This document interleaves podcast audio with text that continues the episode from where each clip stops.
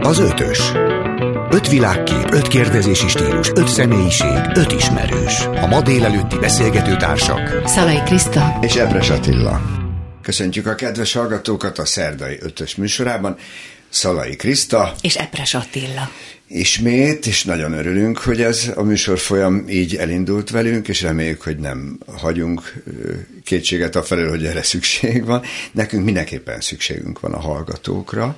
Igen, és nekik is talán ránk. Igen, és hál' Istennek itt van velünk Kerekes Bori szerkesztőnk és Turi Lui technikusunk, akik segítik, hogy legyen szabad a hangunk. Ez a hét gyűjtőhét ismét, és mi nagyon sok szeretettel köszöntjük a hallgatókat, azokat a hallgatókat, akik nem csak hallgatnak, hanem támogatják is évek óta a Klubrádiót. Támogatják azért, hogy a Klubrádió működni tudjon és élni tudjon. Igen, hát bízunk benne, hogy mióta az FM hullámhoz megszűnt, és online és internetes eléréseken kapcsolódnak hozzánk a hallgatók, illetve a Facebook oldalt is követik, vagy a podcasteket. Ez örömükre szolgál, és talán még többen is vannak, mint az FM-en. Én, én valahogy ebben reménykedem. Remélem, és mindegy gyűjtőhétnek van egy mondata Bródi Jánostól. A mai ötös témájához pedig a következő az idézet, hiszen sokfélék vagyunk, de értjük egymás szavát, ugyanis mai témánk. Hát ráadásul ez pontosan kapcsolódik a mai témánkhoz, és ugyanis munkahelyi kommunikációról és konfliktusokról fogunk beszélgetni. Igen, hát, hát az időnk legnagyobb részét normális óra esetben munka, ugye? a munkahelyen töltjük. Van az több is nagyon nem mindegy, hogy milyen hangulatban, hogy milyen főnökkel, hogy milyen kollégával, hogy mennyire tudjuk kikapcsolni azt, amit esetleg otthonról hoztunk, hogy ne lőjünk túl se ide, se oda, mert ugye mégiscsak egy kisebb, de fontos közösség része vagyunk a munkahelyen. Erről rengeteg mindent lehet beszélni, de ö, valószínűleg nem csak erről van szó, a közösségi érzésről, hanem kialakuló barátságokról, vagy esetleg ellenségeskedésekről is, ami nagyon megmérgezheti, vagy nagyon följavíthatja a munkai közérzetünket. Hát igen, és hogyha konkrétumokról beszélünk, én kétszer szerződtem színházhoz, amikor senki nem fogadott. Tehát nem mondta az, hogy szia, de jó, hogy itt vagy. És szerintem ez nagyon fontos, hogy a főnök azt mondja, hogy gyerekek, itt van, segítsétek, meg örüljetek neki, mert onnantól fogva én már eleve begörcsöltem, hogy na akkor mi van. Igen, ez a bizalom biztos a legfontosabb, amit érezni kell, hogy az emberre szükség van. De az is biztos, hogy mi is egy új munkahelyen tele vagyunk valamiféle szorongással, hogy megfeleljünk az elvárásnak, hogy itt valami újat tudjunk magunkból is fölmutatni. De abban is biztos vagyok, hogy most a járvány alatt, amikor a munkahely hazaköltözött, sok minden megváltozott ezzel kapcsolatban, és nem biztos, hogy egy csomó embernek ez újra visszaváltozott. Én nagyon sok emberről tudok, aki azt mondta, hogy ebbe a mókuskerékbe nem lépek vissza, mert rájött, hogy évtizedekig úgy élte az életét, hogy kényszerítette önmagát valamire. Nagy kérdés, hogy ebből ki kell, vagy ki lehet elérni. Hát ha jó munkahelyi volt, akkor nyilván örült, hogy megy vissza a társaságba, ha meg nem, akkor meg nyilván ez Én 13-szor szerződtem különböző társulatokhoz, nagy kalandor vagyok. És hogy fogadtak? Figyelj, mindig hatalmas hajtóerő volt az, hogy egy új közösségbe kerülök, és mindig jött a, mint a rendszerváltás után, egy év múlva a letargia, hogy azért ez nem az a kánaán, amire mm-hmm. érkeztem. Tehát ez soha nem lehet jól leírni, hogy milyen eufóriája van egy új helyzetnek, és milyen kiábrándult érzés az, amikor ott is elkezdenek ugyanazok a bajok jönni. Persze nem ugyanazok, csak hasonlóak. Figyelj, tudok olyan munkahelyről, ahol az új munkaerőnek például nem árulták el, hogy hol van a nyomtató és az volt a feladata, hogy nyomtasson. Eldugták a papírt. Remek. Tehát azért, azért multiknál is akkora szivatások vannak, hogy mi legalább kelléket kaptunk, meg jelmezt, úgyhogy... Hál' Istennek most lesz velünk, illetve itt ül már velünk egy csodálatos szakértő ehhez a témához, dr. Rátkai Ildikó, aki HR szakértő, de hogy én szeretem lefordítani az emberek számára. jogász, Igen. És ráadásul a humán szakértők szervezetének a tagja. Hogy is mondjuk pontosan ezt? Köszöntünk, kedves Ildikó. Jó napot kívánok! Valójában én HR szakjogász vagyok, munkajogi szakjogász és ügyvéd, tehát ez az egészen uh-huh. pontosan definíció a, a működésemnek. Egyébként a Humán Szakemberek Országos ö, Szövetségének vagyok a igen, szak, igen. tagja és szakértője. Ez a HSOS. Ez a HSOS, van. És ez azt jelenti, hogy te szabadon alkalmazható szakértő, vagy problémás esetekben? Gyakorlatilag igen, tehát ez, erről szól a munkám. De gondolom ez a szakértői csoport, ez olyan, mint egy cég, hogy nektek azért vannak ö, saját szabályaitok erre, hogy hogyan Nyilván kell ügyvéd, működni. elsősorban én ügyvédként működöm, tehát az ügyvédi működés feltételeinek kell megfelelnem, uh-huh. tehát ez ö, alapvető. Ezen túlmenően, hogyha olyan típusú megkeresés érkezik, akkor nyilván próbálok segíteni, de elsősorban én jogi témákban, munkajogi témákban tudok segíteni. Tehát én munkajoggal foglalkozom most már 23 éve. Igen, pont ezért mondtam ezt, hogy HR, dobálózunk ma már szavakkal, de nem, nem szeretnék egy, egy hallgatót sem elveszíteni, tehát akkor most lefordítottad nekik, hogy ez mit is jelent. Ez, ez azonnal eldönthető, vagy hol van annak a határa, hogy az ember HR-esként vagy ügyvédként lép fel egy problémás ügyben? Én ügyvédként lépek fel, Alapvetően. Alapvetően, munkajogászként, igen. Az, hogy ez HR szemlélettel történik, az egy más kérdés. Ez mit jelent tulajdonképpen? Nehéz ezt két mondatban összefoglalni, tehát ez egy sokkal bővebb vagy komplexebb téma. Én úgy tudnám ezt meghatározni, hogy, hogy ugye ezek a munkahelyi konfliktusos helyzetek, amik lehetnek akár két beosztott között, lehet a beosztott és a vezető között, lehet két vezető között is, akár két szervezeti egység között, vagy mondjuk a beosztott és egy külső partner között. Uh-huh. Ezek teljesen hétköznapi szituációk. Ezeknek egy kis része jut el hozzám nyilván, tehát valószínűleg a jéghegy csúcsát látom én is jogászként, meg az összes ügyvéd kollégám is. Ami az én munkamódszerem, hogy megpróbálom kicsit feltérképezni azokat a a szituációt befolyásoló tényezőket, ami miatt ez a helyzet egyáltalán kialakult megérteni a szereplő, egyes szereplők motivációit, ki mit akar, miért így csinálta, vajon, stb. És nem feltétlenül jogi megoldás fogok javasolni az ügyfélnek. Mi az alapja a munkai konfliktusoknak? Tudsz pár ilyen tipikus esetet sorolni? Nagyon sokféle lehet, nagyon sokféle tényleg. Lehet akár az, hogy valaki túlzott nyomásnak van kitéve, vagy túl kis nyomásnak van kitéve, ami szerintem ugyanúgy konfliktusos helyzetet eredményezhet, mert hogyha valaki nem tudja kitölteni a munkaidejét értelmes feladatokkal, akkor az ugyanúgy kiégéshez vezethet, bármilyen érdekes. Igen. Lehet a rossz kommunikáció, vagy elégtelen kommunikáció, lehetnek olyan olyan vezetői attitűdök, ami, ami nem feltétlenül elfogadható, tehát nagyon sok helyzet lehetséges. Lehetnek magánéleti konfliktusok munkatársak között, vagy magánélet által generált konfliktusok hatnak ki a munkahelyi hangulatra, hogy úgy mondjam. Tehát nagyon sokféle lehet nehéz egy ilyen listát felállítani, hogy XYZ okok miatt alakulnak ezek ki. Olcsóbb egy munkaerőt megtartani szerintem, uh-huh mint egy újat. Uh-huh. Ugye nagy klasszikus példa, ki szokták számolni, hogy egy vadászpilóta kiképzése mennyibe kerül, és valószínűleg olyan sokba, illetve tudjuk olyan sokba, hogy neki megéri katapultálni, és azt a sok ezer vagy sok százmilliós repülőgépet veszni, hogy mert ő mhm. többet ér a kiképzés alatt, de nyilván ez kicsiben is működik. De mond neked volt a saját életedben, a saját szakmád során olyan munkahelyi konfliktusod, amit most aztán kívülről tudatosan le kellett kezelni? Igazából én most egyszemélyes ügyvédirodaként működöm, tehát ez a mhm. működési És forma. előtte? Korábban voltak beosztottjaim. Olyan igazán nagy probléma emlékeim szerint nem volt, mert hogy mikor ez, ez az időszak zajlott, tehát hogy beosztottjaim voltak, akkor már volt némi rutinom, a, volt rálátásom arra, hogy cégek hogy működnek, és hogy, hogy milyen a jó vezetői stílus, és milyen a nem annyira jó Aha. vezetői stílus. Tehát ez egy tanulható dolog. Persze tanulható nyilván. És a tudatos kommunikáció az nagyon fontos, gondolom. Ö, igen, tehát ami, majd nem tudom, hogy a volt kollégáim ezt megerősítenik, vagy cáfolnák-e, de például mindig lefektettem az elején a szabályokat. Uh-huh. Tehát, hogy hogy van itt a munkaidő, hogy kell kommunikálni akár egy ügyféllel, hogy vesszük fel a telefont. Tehát egészen hétköznapi dolgokat is le kell fektetni kell szerintem.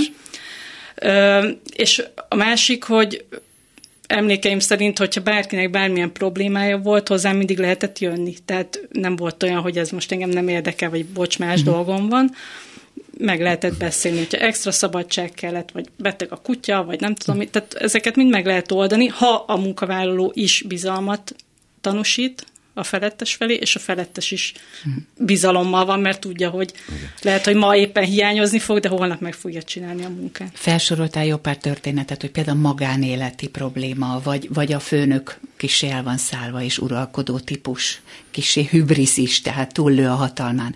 Egyrészt hogy találnak oda hozzád? Másrészt pedig az a kérdésem, hogy hogyan lehet ezt megoldani, hogy kommunikálod le? Hogy minden, minden szereplőt behívsz? Nem, nem, nem, nem. Ezek ugye úgy találnak meg engem, hogy, hogy vagy egy cég keres meg egy adott ügyel, amitből először én annyit látok, hogy készíteni kell egy felmondást ilyen és ilyen munkavállaló részére.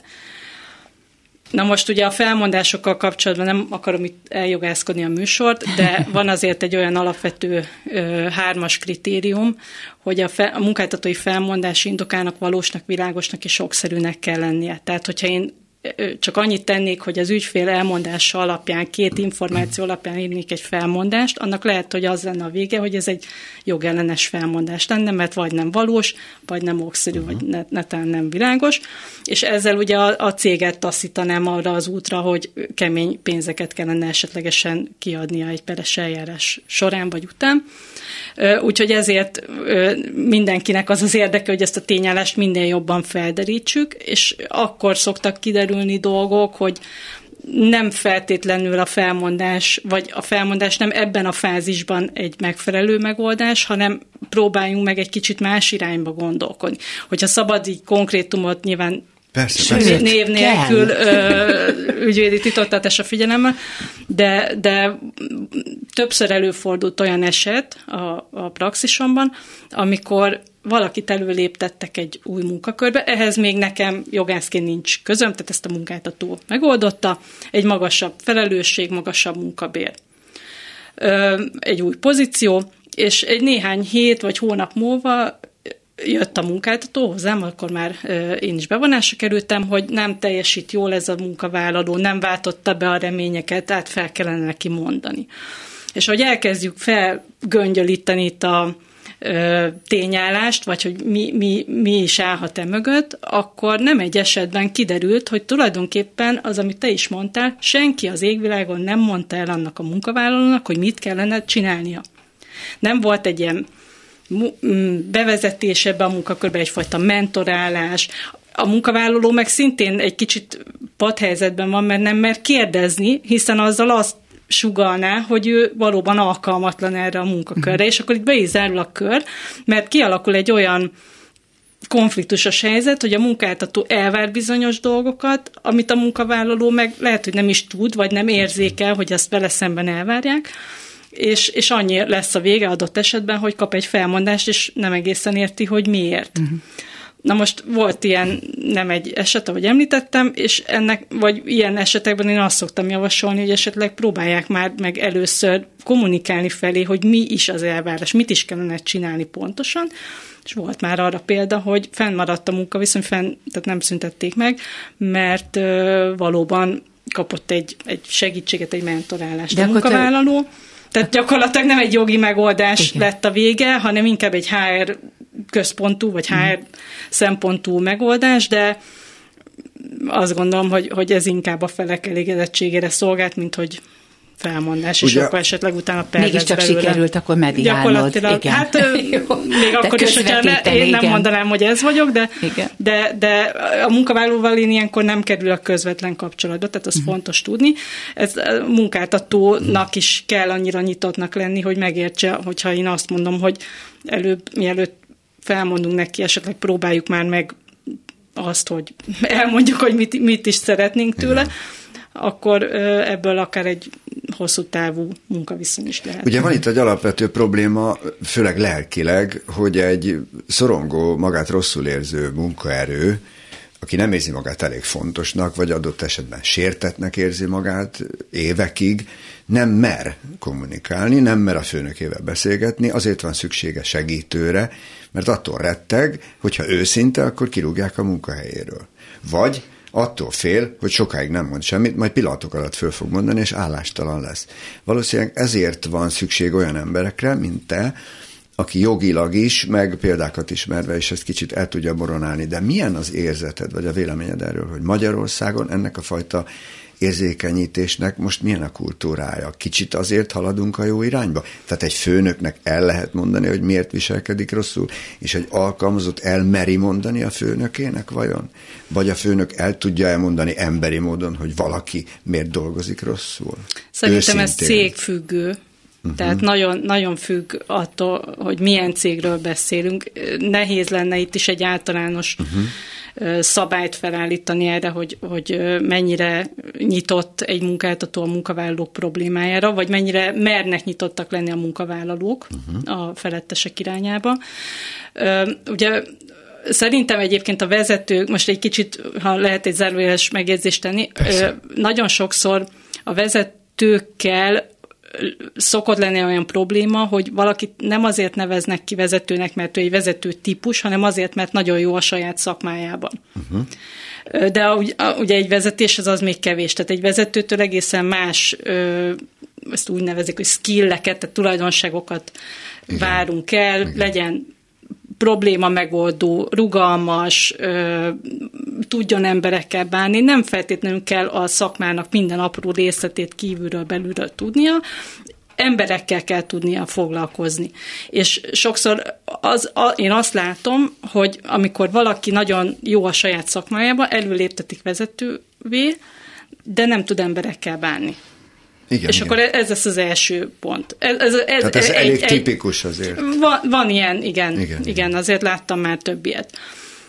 A másik, hogy amit kérdeztél, gyakorlatilag tényleg nagyon cégfüggő, hogy, hogy hol mennyire nyitottak a, a munkavállalók. Például a multicégeknél van arra kifejezett ilyen csatorna, hogy úgy mondjam, uh-huh. kommunikációs csatorna, ahol be lehet jelenteni bizonyos sérelmeket, akár olyat is, hogy magánéleti problémája van a dolgozónak, Aha. és akkor ezt tudja egy, nyilván egy ilyen szigorúan titoktartásra kötelezett személynek el tudja ezt mondani, Igen. vagy tud, tud vele beszélgetni erről. Sokszor ugye már azt tudjuk, hogy az is segít, hogyha beszélhetünk a Persze. problémáról. Az az első nagy segítség, hogy őszinték lehetünk. Így van. Ez, ez is segítség lehet kisebb cégeknél ott, ott pedig nyilván inkább adhok, vagy ilyen spontánabb ö, megoldás. Tehát, hogyha van egy probléma, azt ugye, hogyha elmondják, akkor ott egy 3, 4, 10 fős, 5, 50 fős cégnél, ahol, ami még az egy kicsi igen, cégméretnek igen. számít, ott, ott általában nincs ilyen kialakult, vagy kialakított rendszer erre, hanem előbb-utóbb eljut egy feletteshez a probléma, vagy és a mi a helyzet? és akkor megpróbálják kezelni. Mi a helyzet a nőkkel? vállalhatnak egy gyereket. Tehát ez, ez nem okoz-e konfliktust? Vagy ha például valakinek tartós beteg gyereke van, vagy beteg a gyereke. Tehát ilyenkor mi a helyzet? Ilyenkor nincs konfliktus, vagy de? Biztos, hogy van. Tehát eh, ahol emberek dolgoznak, ott biztos, hogy lesznek konfliktusok, mindig is. Eh, voltak, és vannak, és lesznek is. Csak hogy ezt mennyire tolerálják a munkahelyek? Én azt gondolom, hogy, hogy azért, amit mondtam, tehát a munkaerő megtartása az hosszú távon mindig egy hmm. idézőjelben olcsóbb megoldás. Tehát, hogyha valaki nem él vissza bizonyos magánéleti helyzetekkel, akkor azt, azt és jól dolgozik, tehát alapvetően hozza azokat az elvárásokat, amit a munkáltató igényel, vagy tőle elvár, akkor, akkor ezek kezelhető dolgok. Mm. Itt a probléma akkor szokott lenni, hogyha vagy az egyik fél, vagy a másik fél, és én most nem akarom sem a munkáltatókat, sem a munkavállalókat elítélni, visszaélni kezd a helyzetével. Tehát ugye akkor szokott probléma lenni, amit említettél is, hogyha egy vezető hatalmaskodik, vagy ö, olyan elvárásokat támaszt, amelyek tartatatlanok, és ugyanígy munkavállalói oldalról is lehetem visszaélni a igen, jogainkkal. Igen. Tehát ö, itt valahol egy, egy egyensúlyi helyzetet kellene a feleknek megtalálni, és, és azt megtartani. Én nagyon örülök ennek, hogy mondtad, és egy kicsit visszautaztam az időben, hogy mondtad, hogy jó szakemberek, de nem feltétlenül jó vezetők. Az édesapám az nagyon jó szakember volt, és vezető lett, és én vittem ki a könyvtárból a könyvet, és alá voltak húzva, hogy mi a jó vezető ismérve, és én is próbáltam tanulni 13 évesen. Magyarországon, tehát édesapám akar tanulni, nyilván sok ember van, aki képes fejlődni, és akar is fejlődni, de hol tartunk most Magyarországon a konfliktus kezelésben? Mit Ugye? látsz így az évek alatt? Fejlődtünk lehetünk-e, vagy nem. Ráadásul ugye van most már több generáció is, aki dolgozik munkaképes korban, aki azt tanulta, vagy úgy szocializálódott, hogy a konfliktus kerülés és a hallgatás a jó módszer. Ebből ki lehet lépni, vagy van erre mutató fejlődés? Ugye most négy generáció, hogy kezdem a második igen. kérdésnél, mert a, amennyire én tudom, én tényleg vannak szakemberek, akik kifejezetten ezzel a témával foglalkoznak, én érintőlegesen, tehát csak a munkám révén, de valóban vannak ugye a baby boomerek, az X generáció, az Y, az Z, És az alfa, az még iskolás, még tehát vár, ők még nincsenek a munkaerőpiacon, de nem egy tíz év múlva Így ők van. is megjelennek a munkaerőpiacon. Ugye egyre kisebb az a sáv, hogy egy-egy generáció sajátosságait hova sorolják be, tehát már ilyen 10-12 éves akik dolgoznak, azok beszél. öröklött reflexekkel viselkednek. Így van, tehát ugye vannak olyan ö, vagy ö, olyan ö, tulajdonságok, ami jellemzően inkább egy, egy boomerre, vagy egy X generációsra jellemző, amit mondtál, hogy ha akármit is várnak tőlünk, akkor azt megcsináljuk szó nélkül, legfeljebb magunkban morgunk, meg otthon. Erre céloztam, igen. Viszont már a, a, az egyel későbbi, tehát már az Y-osok, ez a mai ilyen kb. 28 40 éves korosztály, ők már, ők már én úgy látom, hogy inkább mernek ellen mondani, és, uh-huh. és a, a saját ö, kívánságaikat is ö, szeretik azért hangoztatni, és a, a leg szerintem ugye mindig az a legproblémásabb, aki a legújabb. A, a, a Z generációban látom viszont azt, és ez több ügyfélnél is jelentkezett, illetve ismerősi körömben is, hogy ők, ők a konfliktus kerülők, tehát nem vállalnak föl nyílt konfliktus, mint mondjuk egy Y generációs, viszont ez a manapság divatos skippel, ha valami nem tetszik, skipped hozzáállás jellemző rájuk, tehát hogyha nem tetszik a munkahely, akkor nem szólnak erről senkinek, nem próbálnak meg kommunikálni, hanem egyszerűen másnaptól nem mennek be. Uh-huh. Csak ugye az a probléma, hogy ez munkajogilag például jogellenes, Igen, és ez bizony jogkövetkezményekkel járhat. Egy picit az az érzés, amivel ők már az online világban szocializálódtak gyerekkoruk óta, hogy a munkahely az nem egy ilyen online társkereső, vagy, vagy játék, ahonnan, hogyha nem tetszik, akkor puf, törlöm a profilomat, és akkor másnaptól nem kell vele foglalkoznom, hanem itt azért felelősséget kell vállalni bizonyos dolgokért. Tehát fel kell nőniük. Miközben nagyon jó, hogy szabadok mernek lenni, és elmerik mondani Így a véleményüket. Tehát Így ez van. A fele Minden generációnak megvan a, a pozitív tulajdonság. Most a munkaerőpiacon Igen. én ezt látom, hogy ez van egy ilyen tendencia. Hát most minden esetre megnyugodhatunk, hogy a munkahely jogász nem azért van, hogy bárkit elpáholjon, hanem hogy segítsen nekünk. Köszönjük Nagyon szépen, szépen köszönjük. a Köszönöm mindis a meghívást. Ráka Ildikónak a szakértő közreműködést Köszönöm. és a beszélgetést. Az ötös. Fú, hát Köszönjük újra dolog. a hallgatókat a szerdai ötösben. Egy munkajogásszal beszélgettünk idáig, és ezer dolog eszembe jutott. És ő nem csak mint jogász volt itt, hanem beszélt emberi dolgokról is. Hát ugye sok kérdést fölvet, hogy az ember, ha rosszul érzi magát a munkahelyen, hogy viselkedjen. Hát igen, a mi szakmánkban azért a, a, a mi szakmánk szerintem a legnyitottabb és a leghumánusabb, ha arra gondolok, hogy én például a négy hónapos kisbabámat bevihettem, és ott volt a járóka, és felváltva vigyáztunk a férjemmel, amíg felváltva voltunk jelenetekben a színpadon, vagy az öltöztető jött, vagy bárki bement hozzá. Ugyanakkor meg azt is tudom, hogy az a jó színész, aki csöndben van, aki nem problémás, aki nem gondolkozik, aki nem okos, akinek nincsen véleménye, nincs ötlete, tehát, és közben meg Ugye Ildikó azt mondta, dr. Rátkai Ildikó ügyvéd és HRS szakértő, hogy, hogy hozzá a vezetők fordulnak. Is.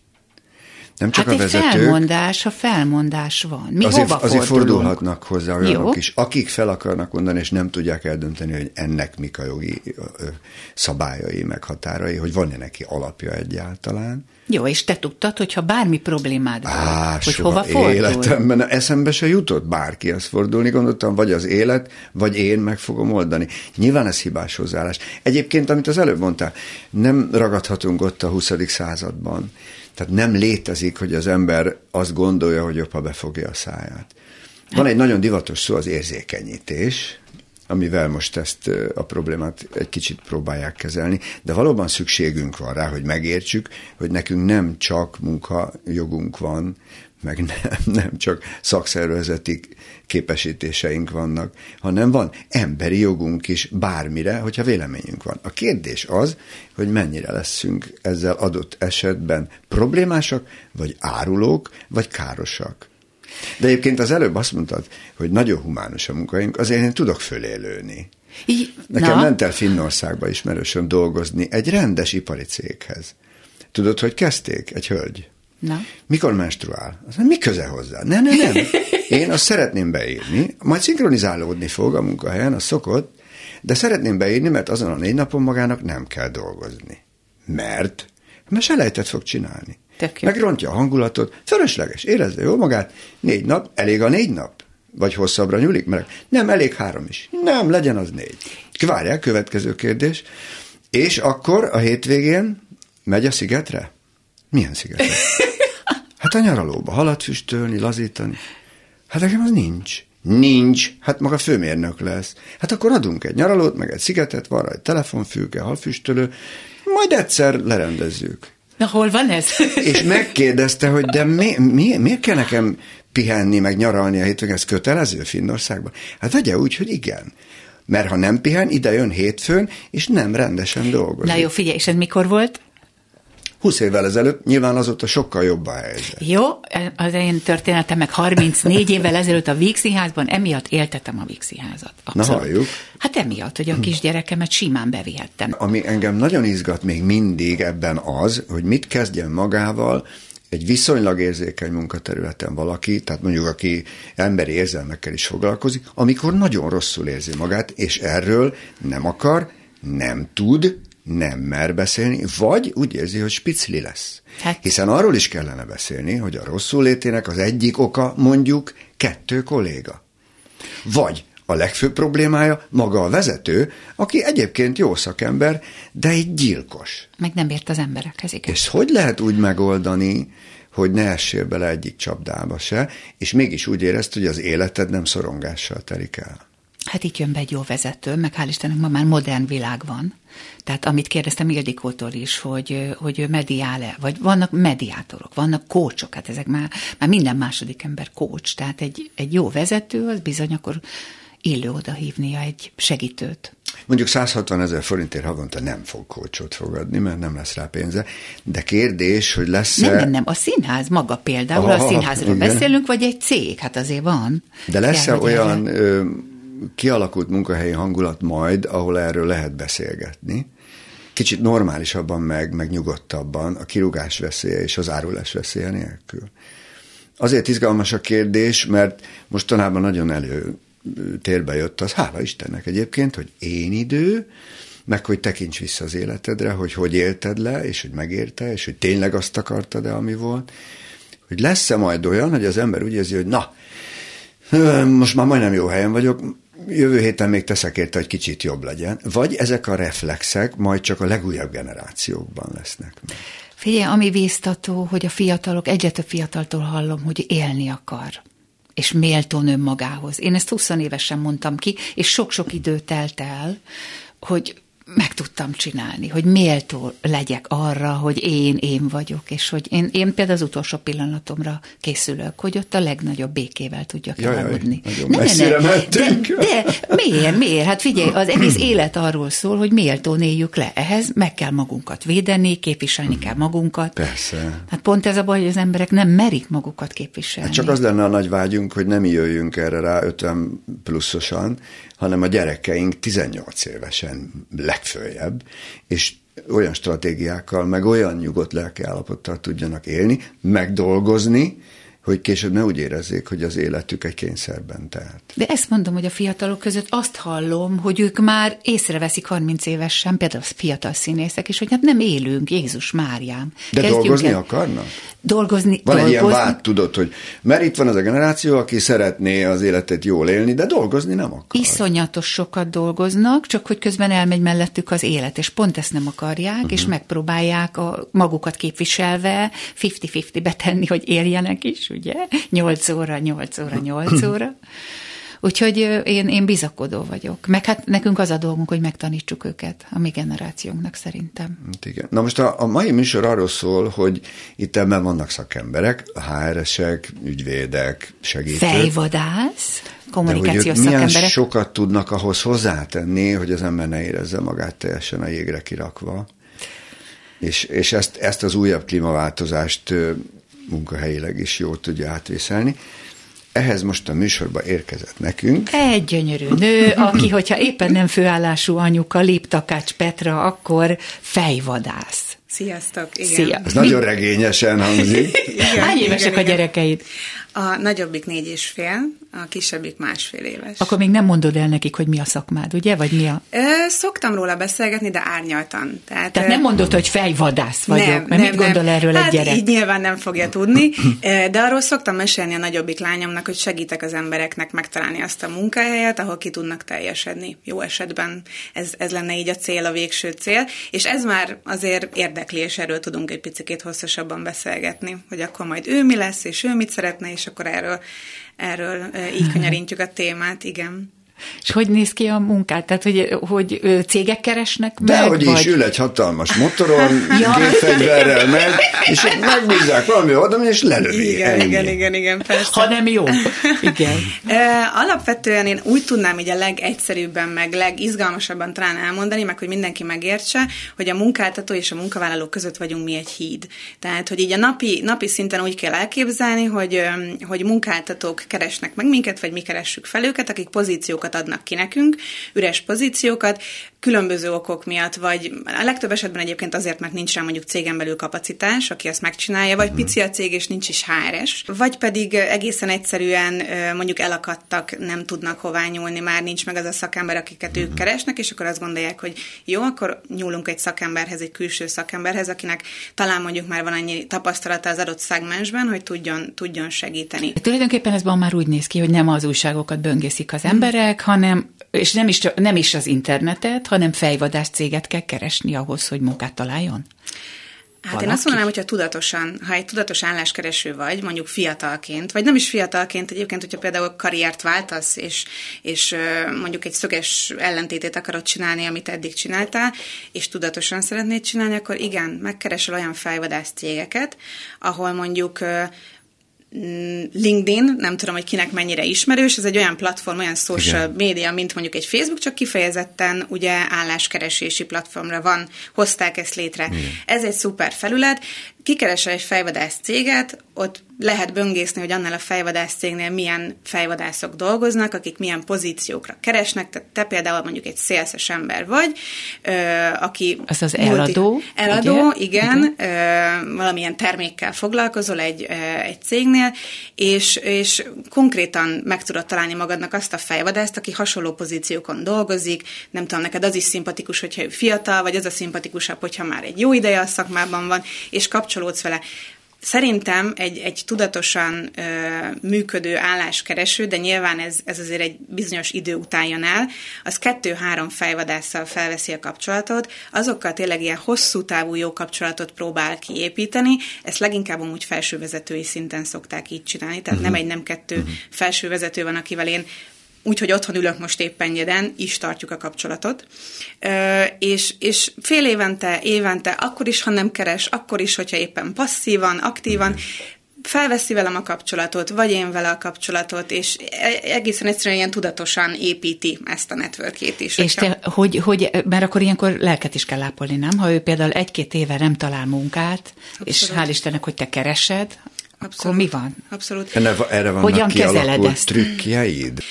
Akinál azt látom, hogy egyébként elakadt, és tényleg már abban a helyzetben van, hogy egy egészen egyszerűen egy egyórás beszélgetés nem tud ezen segíteni vagy változtatni, ott mondjuk ilyen karriercoachingot és hasonlót tudok ajánlani. Nekem is volt barátom, aki már két éve nem kapott munkát, előtte komoly vezető volt, és már egyre lejjebb ment. Négy gyereket kellett eltartani. Tehát, hogy már olyan szinten depressziós volt. Ezt de... akarom kérdezni, hogy most akkor nyilvános segítséget kérünk. Hogy vannak-e javaslataid arra, hogy milyen legyen egy jó önéletrajz, hogy kell viselkedni, hogy mennyi ideig kell beszélni, stb. stb. Ö, első körben én azt mondanám, hogy maga az álláskeresés, ez bármilyen szinten van az ember, azt egy ilyen projektként kell felfogni. Tehát, uh-huh. hogy nem szabad azt gondolni, hogy én egy szuper nagy vezető voltam, és egy hónap múlva találok. Egy körülbelül fél év az, amit, amire így be kell lőni, hogy ha most elkezdek állást keresni, akkor fél év, amíg ki kell tartsak, hogy lehet, hogy szembe fog jönni egy jó lehetőség, de nem biztos, hogy én leszek az az ember, aki, aki, akinek ez jó lesz. Úgyhogy én első körben ezt mondanám, hogy legyen a fejedben az, hogy minimum egy fél éves ö, időtávról kell gondolkodni. A második az nyilván az önéletrajz, és szerintem ahár hrs megkérdez az ember, annyi félét mond, úgyhogy én nem szok, nyilván küldök mondjuk mintát, hogy nálunk mi vált be, sőt már az interneten egyébként ezerféle önéletrajz mintát persze. lehet találni. Én azt szoktam mondani, hogy azt ne felejtsük el, hogy ezt minden egyes pozícióra újra kell írni, mert hogy az emberek nyilván azt gondolják, hogy megírtam egy önéletrajzot, és az azt szétszórhatom százezer helyre is, és, és mindenhová be fognak hívni. Nem. Nagyon-nagyon sok időt kell szállni rá, és ez az, ami nincs az embernek nyilván. Tehát mondjuk adott esetben dolgozol, családod van otthon, millió egyéb dolgot kell csinálnod, örülsz, hogyha egy önéletrajzot megírtál és kész, meg hogyha nagyjából át tudod futni az állás hirdetést magát. De az csak egy helyre lesz jó. De az egy helyre, igen. Aha. Úgyhogy ott ezt tüzetesen el kell olvasni, hogy mit várnak, és ha te uh-huh. tényleg úgy érzed, hogy megvannak azok a szkíjeid, meg azok a szakmai adottságaid, akkor úgy kell megírnod ezt az önéletrajzot, szabályozott, hogy tud, hogy az a, az a HRS, aki ezt körülbelül 10 másodperc alatt átszűri, azok kulcs mondatokra vagy kulcs szavakra fognak keresni, amit a szakmai vezető neki megadott, és beleírt alapvetően jó esetben az álláshirdetésbe. Tehát ilyen nagyon bután, úgymond egyszerűen, ami kulcs szavakat ott látsz, ott azt emeld, ha tényleg igaz rád, és tényleg mondjuk... Azt akartam kérdezni, füllenteni ja, nem, nem nagyon ér. Nem, nyilván az, az uh-huh. alapvetően őszinte önéletrajzot és... De elhallgatni szoktak, gondolom. Például gyerekeket. Igen, hát sajnos egyébként olyan van nekem Aha. akár saját ismeretségük. Hát a nőknek persze. Is. Igen, Abszolút. igen. Félnek, hogy nehogy akkor nem veszik fel őket. Olyat is Vagy tudok, ha éppen gyermeket vár. Igen, olyat is tudok, aki inkább levette a gyűrűt az állásinterjú, mert hogy 30 körül nő volt, és hogyha ő férjes, akkor meg fogják kérdezni, hogy, hogy akkor mikor várható a gyerek, amit egyébként nem lehetne megkérdezni, de tudok olyanról, aki. Mond, vannak kérdezni. emlékezetes esetek ebből? Mit nem szabad megkérdezni? Van mm-hmm. erre etikett? Van, persze. Tehát eh, kifejezettem mondjuk ezt, hogy nők esetében, hogy szeretne egy gyereket. Eh, sajnos láttam példát rá, hogy Igen. ráadásul gyerek ruhákat, játékokat forgalmazó nagy cég megkérdezte. Uh egészen egyszerűen egyébként erre nincs jó válasz, tehát nem értem a kérdést magát sem, hogy, hogy miért teszik fel. Politikai nyilván nemi hovatartozás, tehát hogy ezekről nem szabad beszélni, illetve a kort sem. Nyilván sok ember feltünteti az önéletrajzba a születési dátumát, plusz nagyon gyorsan visszakereshető akár Facebookon vagy bárhol, de alapvetően arra, kifejezetten ez egy idősebb korosztálynál, mondjuk egy idősebb. 50. Igen, tehát hogy nyilván ilyen e, macska jelle, e, egy ilyen 50-es korosztálynál, akik még azért jó pár évet tudnak dolgozni, nagyon-nagyon elhivatottan és, és nagyon jól, ö, ott, ö, ott van, aki megkérdezi, igen, hogy hány éves, és, és erről beszélgetnek, miközben nem lehet elméletileg. És van erre, amit Attila kérdezett, van erre olyan példád, ami, ami nagyon kirívó eset volt, és nagyon nem illő? Mm, Hát nem erre volt példám szerencsére. Mondjuk nyilván az, az, hogy megkérdezték, hogy mikor szeretne gyereket, egyébként az ismerősöm, az arra volt sajnos példám.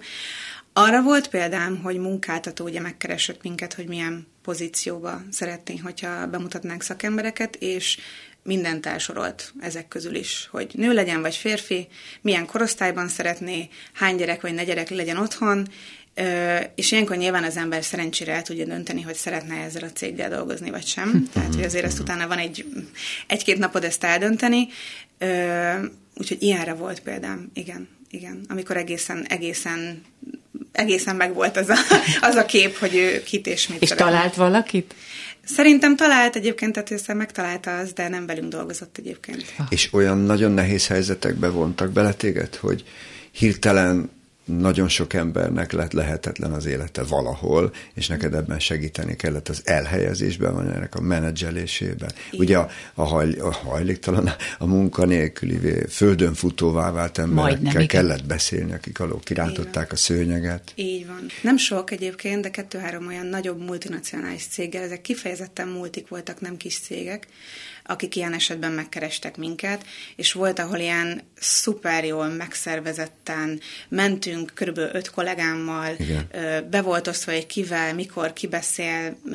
Ja, de bocsánat, tehát, hogy ők kirúgtak sok embert, és Igen. felkértek benneteket, Igen. hogy ápoljátok Ott őket. konkrétan egy összeolvadás történt, tehát két cég, az mm. egyik cég felvásárolt egy másikat, igen, ezek külföldi gondolok. cégek. Igen. igen, és ők, hát sajnos igen, kirúgták körülbelül egy ilyen 30-40 munkavállalót, és ott ment a cég, többen, mondom, több fejvadász, és, és több napot, több hetet töltöttünk el azzal, hogy ezt a 30-40 embert interjúztuk. Nyilván volt, akinek nem tudtunk aztán segíteni, de mondjuk lehet, hogy adott, es, adott helyzetben ott nem tudtunk, de lehet, hogy mondjuk fél év múlva nem tudom, megkereste valaki. A, nyilván bekerül mondjuk egy adatbázisba ilyenkor hozzánk minden ember, és az adatbázisból meg mindig rá tudunk találni.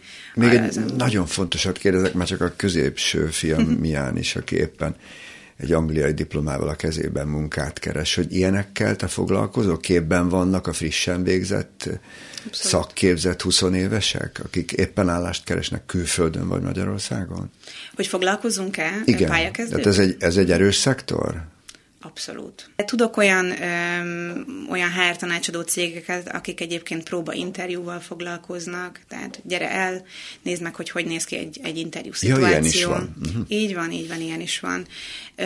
És nagyon, nagyon ö, nagy emerítés úgy gondolom egyébként a pályakezdőknek, főleg akik több nyelvet is beszélnek. Külföldi egyetemeken ugye divat a fejvadászoknak egyetemekre is bejárni, uh-huh. vagy lesni azt, hogy kiből lesz már az egyetemen látszik, valami nagyon alkalmas munkaerő. Van ez Magyarországon? Inkább azt mondanám, hogy vannak ilyen napjaik az egyetemeknek, amikor ugye ki lehet menni Igen. különböző munkaadóknak, és ott bemutatkozni, ott mindig azért az ilyen nagyobb fejvadász cégek kint szoktak lenni. Uh-huh meg kifejezetten ez mondjuk én vagyok, tehát ez abszolút egy ilyen személyes ügyem. Én a két gyerek között elvégeztem egy pályaorientációs tanácsadó képzést, ami erről szól, hogy... Milyen jó, mert kiegészíted. abszolút, Nagyon jó. Igen. Nagyon jó. És járok ilyen önkéntesként egyébként iskolákban erről előadni, hogy, hogy milyen egy önéletrajz, hogyan készül egy állásinterjúra, amik szerintem ilyen Jaj, alapvető. Jó. Figyelj, dolgok, régen, iskolában kéne. Isten, tőd, Isteni, tudod régen mit tanultunk a suliban, hogy a postai csekket hogy kell kitölteni. Ma már ezt kell megtanulni, hát, kész. Ezt is, igen. Nagyon hát szépen, szépen köszönjük. Hogy kicsit beleláthattunk Köszönjük Léptakás Petra fejvadásznak, hogy itt volt velünk. Köszönöm Petra. szépen én is. Sziasztok. Szervusz. Az ötös. Öt világkép, öt kérdezési stílus, öt személyiség, öt ismerős. Köszöntjük a kedves hallgatókat a szerdai ötösben. A második óra előtt egy kis filmes kitérőt teszünk. Gyöngyösi Lillát, a filmtekercs.hu főszerkesztőjét hívjuk, akivel a Magyarázat mindenre című filmről beszélgetünk. Szia, itt vagy a vonalban? I- igen, sziasztok, köszöntöm a hallgatókat. Szervusz Lilla, tegeződhetünk? Igen, köszönöm. Örülök. Köszönjük szépen. Hát Reis Gáborról gondolom mindenki hallotta a Van valami furcsát, a rossz verseket, azt rengetegen imádták, sőt négy magyar filmdíjat is kapott. Te számítottál arra, hogy most az új filmjére ilyen hatalmas elismerést kap?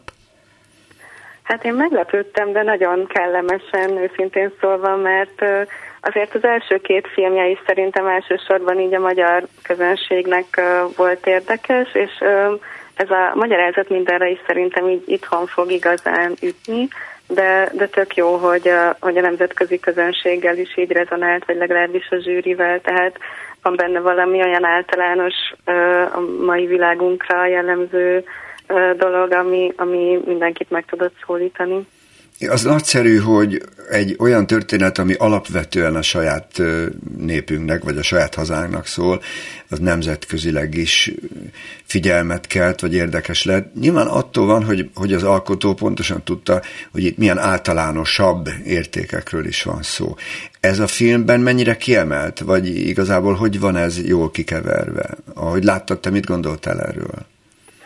Mm, hát sokkal inkább közéleti fókuszú ez a film, mint uh-huh. az mhm. első két filmje, ami inkább egy, egy-egy hősnek a saját történetén keresztül hozott be mint közéleti társadalmi kérdéseket, és egyébként az első két filmje sokkal ilyen derűsebb vagy tragikomikusabb volt, ez a mostani azért kicsit komorabb, miközben így is vannak benne humoros részek. Szerintem még az, az a nagyon jó benne, hogy nagyon könnyen magunkra ismerhetünk olyan helyzetekre, olyan párbeszédekre, olyan szófordulatokra, amik tényleg így nap mint nap jönnek velünk szembe, akár a, a médiából, akár a saját életünkből. Tehát, hogy ezt találta el ismét nagyon jól, hogy nagyon valószerűnek érződik ez a film. Gyönyörű volt, amikor átvette a díjat a rendező Reis Gábor, és azt mondta, hogy beszélgessünk, amíg még van kivel. Szerinted ezt a filmből megéle, megérezték ott kint? Vagy miért kapott díjat, hogyha, mint mondott, te is meglepődtél? Igen, ez tényleg nagyon megható pillanat volt, és valóban ez a, a filmnek a, a legfontosabb mondani valója.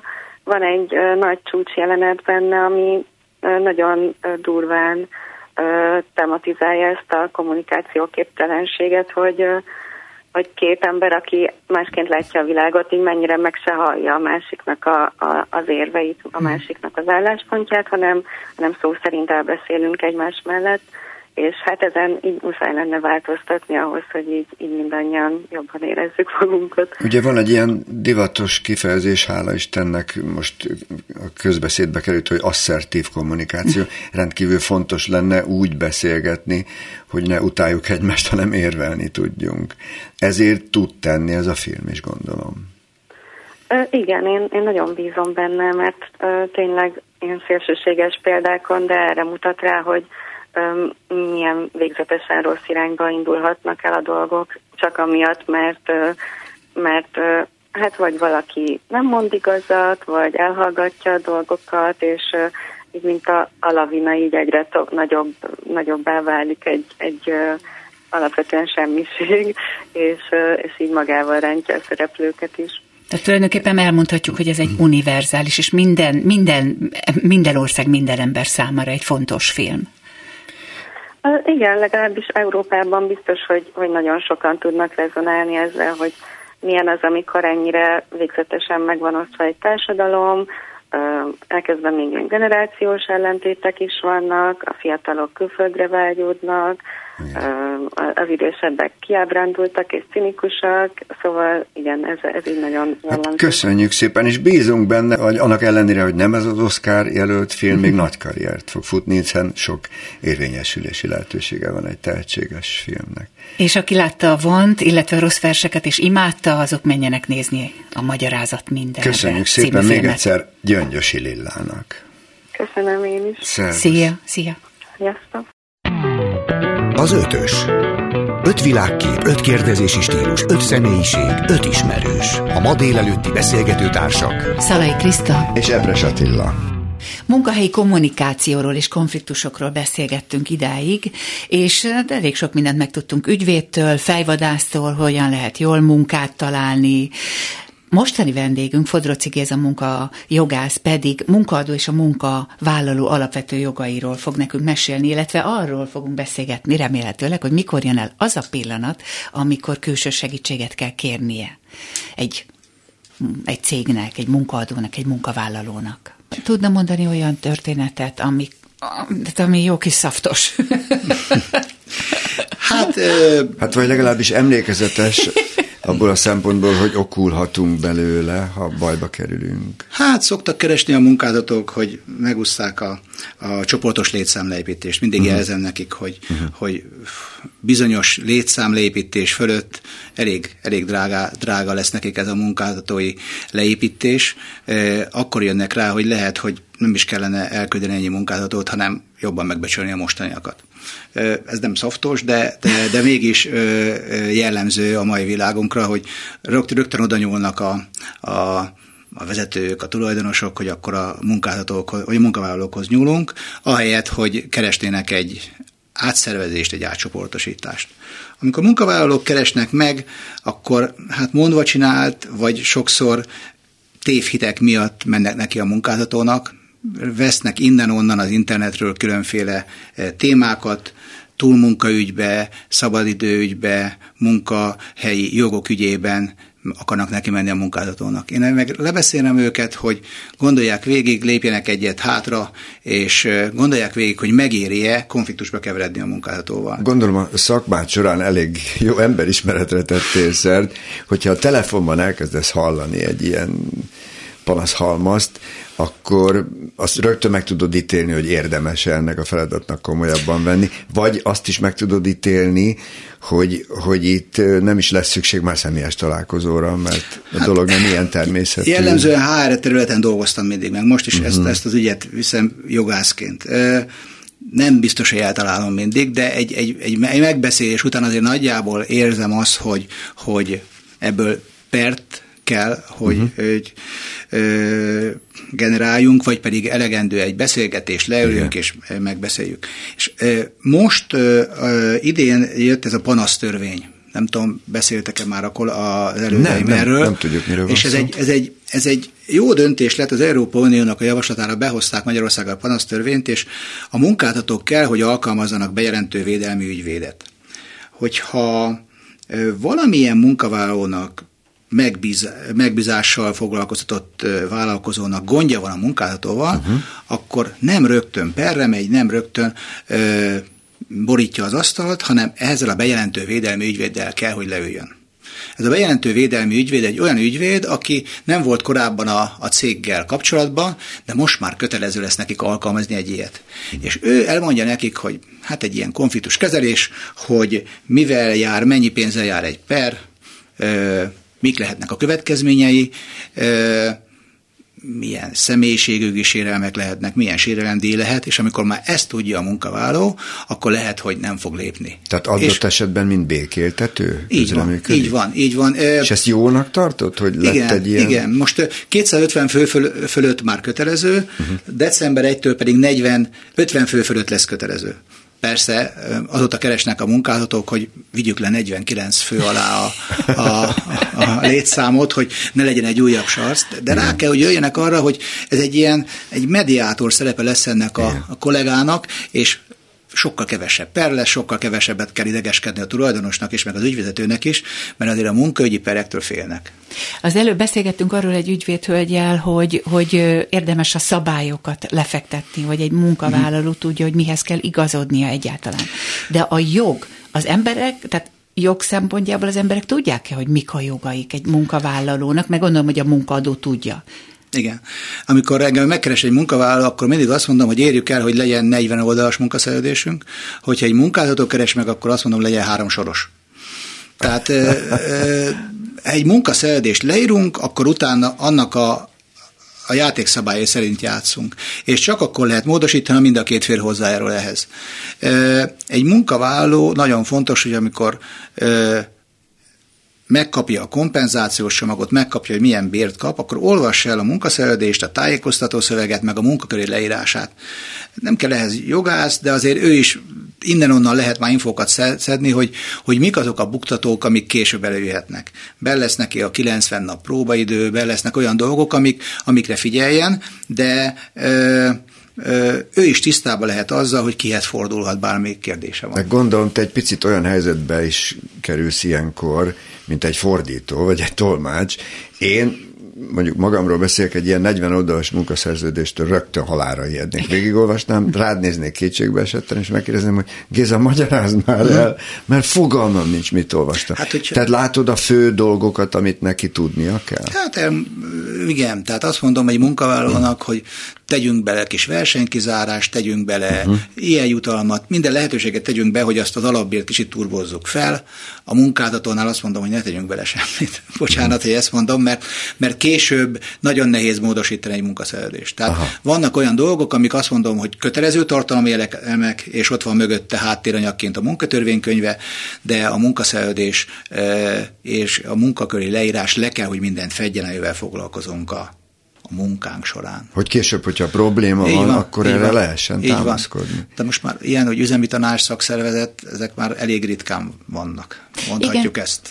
És amit az előbb mondott, hogy, hogy van hova, hogy tudja, hogy hova forduljon. Hát szerintem nem tudják az emberek, nem, hogy hova forduljanak, hogyha... Nem. És mondom, tehát, egy, tehát Magyarországon a mindegyik munkavállaló tudja a másik munkavállalónak a bérét, illetve tudja a másik, tudja, hogy milyen jogai vannak, de ez épp olyan, hogy minden, ehhez mindenki ért, és egymást eh, húzzuk, húzzuk, hogy azonnal forduljunk ide, azonnal eh, reklamáljunk jobb először végig gondolni, megkérdezni valakit, és után, utána támadni csak, mert, mert valóban még egyszer hangsúlyozom, hogy aláfölé rendeltség van, és hogyha egy konfliktusba keveredünk, akkor azt nehezebb kiegyenesíteni. Igen, de hogy, hogy mondta, hogy van a szerződés, hiába 40 oldalas, én azt gondolom, hogy abban nem, nincs lefektetve, hogy milyen jogai vannak egy, egy munkavállalónak, nem? Ezért, ezért volt segítség a szakszervezet, mert ők elmondták, hogy na de figyelj, hát az a, a nem teheti ezt a munkavállaló, de a szerződésemben nincs benne. Igen, de te ezt, neked ezt tudnod kell. Így van. Tehát ezt honnan háttér, tudják meg az emberek? Háttéranyagot a munkatörvénykönyve, nagyon tudom. tudom Hány oldal? Hogy, tudom, tudom, meg ott vannak a háttéranyagok, amik segítenek.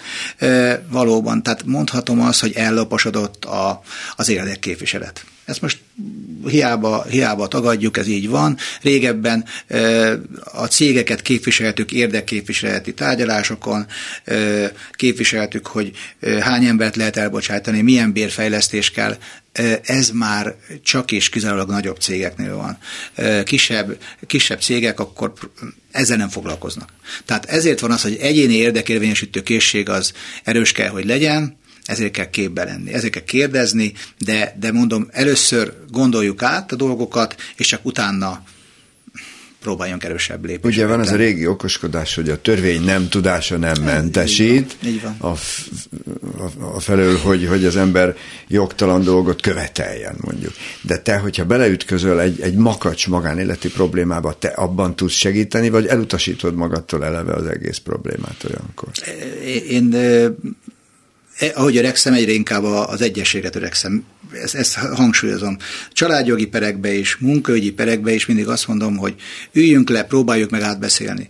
Amikor ö, ö, a munkáltató képviselem, és oda jön egy, egy másik ügyvéd kollega a munkavállalóval, hogy azonnal kérünk 12 havi végkéregítést, és ez meg azt, mert ilyen jogsértés történt, akkor jó, beszéljük át, gondoljuk meg, és egyezzünk meg. Tehát a helyzet tehát, sosem egyszer. Nem, nem, nem, nem lehet, nem lehet, unival, tehát nem lehet mondani, hogy mindenkire ráhúzunk egyfajta köntöst, minden ügy más. Át kell gondolni ezeket.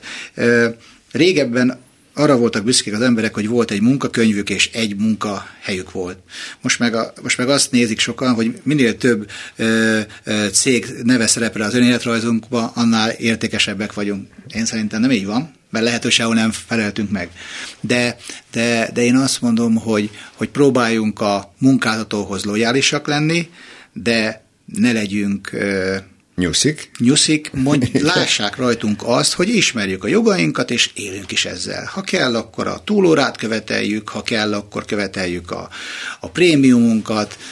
Hogyha van nekünk mindenre szabályzatunk, van egy munkaszerződésünk, ami jár, azt igenis tapossuk ki. Jobban szereti a munkáltató azokat az embereket, akiknek van ilyen érdekérvényesítő készsége, mert tudja azt, hogy akkor a munkába is eh, ugyanígy fog eljárni. Lesz. Így fog eljárni. Nem egy olyan, hogy aki tudja, hogy a kájhától hogy megyek el az asztalig, és hogyha már van ott egy, egy pad, akkor hasra esek.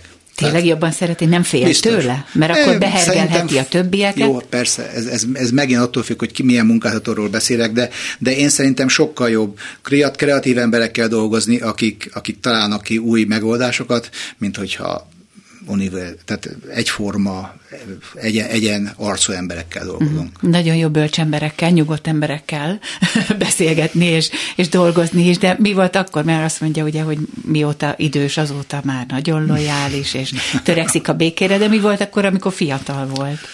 Hát, Ilyen küzdelmes ügyekre. Azért, mert nagyon fontos szerintem, mm. hogy, hogy olyan példákat is mutassunk, igen, ami igen. netán tehát, valaki éppen abban küzd. Akkor tud-e olyat tehát, mondani? Merem mondani az, hogy, hogy a munkaügyi pereknek a száma lecsökkent. A, a, általában a perek száma is lecsökkent, a polgári perrendtartás szigorúbb lett, szigorúbbak lettek az illetéktörvények, a munkatörvény, munkaügyi perek is régebben illetékmentesek voltak, most kell fizetni. Tehát meggondolja a munkavállaló, hogy, hogy a 3%-os illetéket azt én bizony a per végén ki kell, hogy fizessem, ha buktam.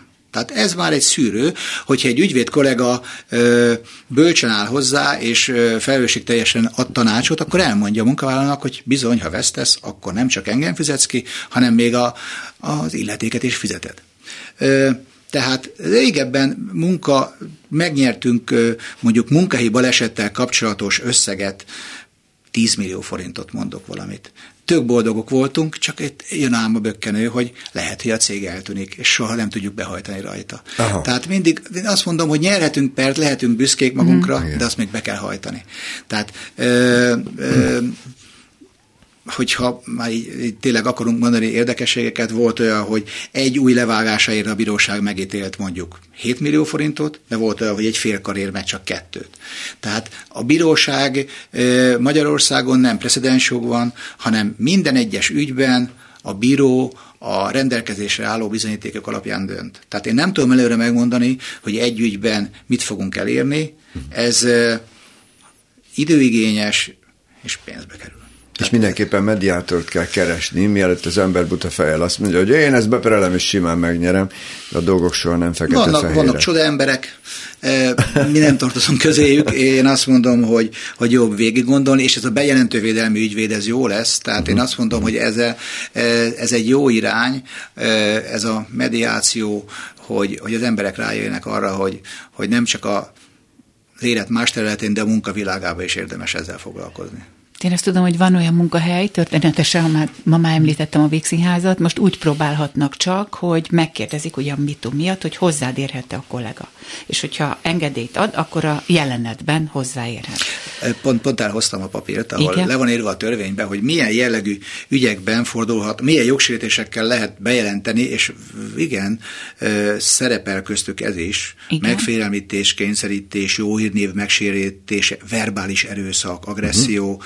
Tehát ezek is lehetnek, de a, tehát hogyha eltávolodunk közvetlenül a munka viszonyal kapcsolatos dolgoktól, tehát nem csak munkajogi, hanem egyéb konfliktusoknál is az ember megtudja az, hogy meddig mehet el, meddig érdemes elmenni, és hogy akkor neki vágjon ennek a, kemény, kell kemény tudni, dolognak. hogy a törvény sok minden olyanban is véd minket, amiről nem hittük, és van jogérvényesítési képes, képességünk van, erre. Így van, így van. És vannak erre szakemberek, akik erre most már kicsit kötelezően is. Így van, és ez a bejelentő védelmi ügyvéd, ez a munkavállalónak ingyenes, uh-huh. mert ezeket a, a munkáltató kell, hogy fizesse ezeket a bejelentő védelmi ügyvédeket, de mégis tőle független ügyvéd lesz. Azért éri meg a munkáltatónak, mert nem lesz annyi pere és az ő ö, renoméja is talán tisztább lesz, nem, lesz, ö, nem lesznek olyan ügyek, amivel susmorognak az emberek, hogy itt nem lehet fellépni. Ö, tehát én úgy gondolom, hogy ez be fog válni ez az intézmény. De van olyan, tehát mindenki tudja a maga jogát, mondjuk. Tegyük fel, föl van világosítva a munkavállaló is, a munkaadó az ugye eleve, de hogy van-e olyan, hogy, hogy a törvény mégiscsak ö, megold olyan dolgokat, ami addig lehetetlennek tűnt? Tehát amiről például egy munkavállaló nem tudott, hogy de a törvény azt kimondja. Mm. Tehát ilyen esetről tud? Hát most lehet itt beszélni a túlóra. Például tartós betegség. Tartós betegség, a kismamák jogairól, amikor visszajövök, két-három gyerek babázása után visszajövök, akkor milyen jogaim vannak, hogy kell felemelni nekem a, a közben a béremet, hogy fejle, kell fejleszteni a béremet, a három-négy év alatt mennyi szabadságom gyűlt össze. Ezek, ezek mind-mind olyan dolgok, amiket igen, néha próbálják elmismásolni, elmismásolni meg erre vannak konkrét és megnyugtató hogy, szabályozások, amik hogy be ne, kell tartani. Hogy ne. Bizonyos cégeknél, ahol voltunk, vagy voltam, ott adtunk kismama csomagot, elküldtük a kismamának, hogy vártok vissza, gyere vissza dolgozni, itt vannak a jogait. Ugyanígy meg szoktuk tenni, amikor fölvesszük az új kollégákat, akkor kapunk nekik, hogy gyerekek, ha túlóra van, akkor így kell elrendelni, így kell igazolni. Ezek azzal, hogy mi a munkavállalót vagy legalábbis ahol én el szoktam lenni ilyen munkajogi átvilágítással, azzal, hogy a munkavállalót mi képbe hozzuk, azzal nem gyöngítjük a munkáltatót, hanem lehet, hogy a munkavállalónak a lojalitását fogjuk növelni, hogy a munkáltató milyen jó fej, elmagyarázza, hogy milyen jogaim vannak, akkor lehet, hogy jobban húzok én is. Tehát ez, ez, ez, ez, ez két oldalú dolog. Tehát nem mindegy, hogy milyen emberek dolgoznak nekem, mint munkáltató, akik tudják a jogait, és bíznak bennem, és lojálisak hozzám. Ugye nagyon ősi tevékenységről beszélgettünk végig, ez már a törzsközösségben is megvolt annak idején, hogy ki milyen munkát fog elvégezni. és őt milyen előjogok illetik meg ez alapján, vagy mire köteles. A, az egyik ügyvédbarátom egyszer egy kocsmai beszélgetésben nagyon szépen elmagyarázta, hogy a jog egy csodálatos dolog, mert arra való, hogy ne öljük meg egymást azonnal, ha erősebbek vagyunk a másiknál. És hogy ez a szabályozás elkezd rosszul működni, akkor társadalmak borulnak meg. De vajon érzi-e azt most egy magyar munkavállaló, hogy neki van egy ilyen pajzsa, van egy ilyen fegyvere? hogy mennyi a jogbiztonság érezheti, az érezheti, mert azért kicsit most már fordultak, úgy érzem a dolgok. Tehát amikor van egy jó munka, én most a jó munkavállalóról beszélek. Igen. Mert, mert van, akik, sajnos vannak olyan munkavállalók, akik, akikkel szembe munkálati figyelmeztetés eszközével fel kell lépni, és ha más megoldás nincs, akkor van a munkavállaló felmondás. Én most arról beszélek, hogyha a jó munkerőről aki van dolgozni szó. Akar. Aki dolgozni akar. Aki dolgozni akar, az eh, tudja azt, hogy van egy másik munkahely is, aki mondjuk konkurens, és lehet, hogy engem el akar csábítani. Hiszen fölfigyelnek arra, hogy én milyen jó munkerő vagyok, a munkáltató meg pedig, azt csinálja, hogy versenykizárást írok be a munkaszerződésedbe, ilyen bónuszt adok, olyan hűségjutalmat adok, tehát azért van, hogyha én jó munkavállalók, akkor versengenek értem. Ha ezt elérem, akkor azért ez, ez, egy, ez, egy, ez egy jó adottság nekem. És a versenykizárás pedig arra jó, hogy, hogy hát én, én például, ami bizalmas infókat a mostani cégemnél megszerzek, azt nem viszem el a versenytársamnak, uh-huh.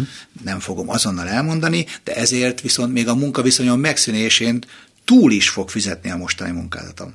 Igen, Titoktartásért tényleg? Aha, hogy ne. Csak, ak- csak akkor, hogyha azt mondja nekem, hogy tartsd a titkot, de nem adok érte semmit, akkor másnap elmehetek. Ezt se tudják a munkavállalók, mert azt mondják, hogy figyelj, titoktartás van innentől kezdve, de nem adok most semmit, menj el nyugodtan a másnap elmehetek a versenytárshoz, nem kaptam kompenzációt. Köszönjük szépen. Köszönjük szépen Fodroci Géza munkajogásznak, hogy itt volt velünk. Az ötös. Öt világkép, öt kérdezési stílus, öt személyiség, öt ismerős.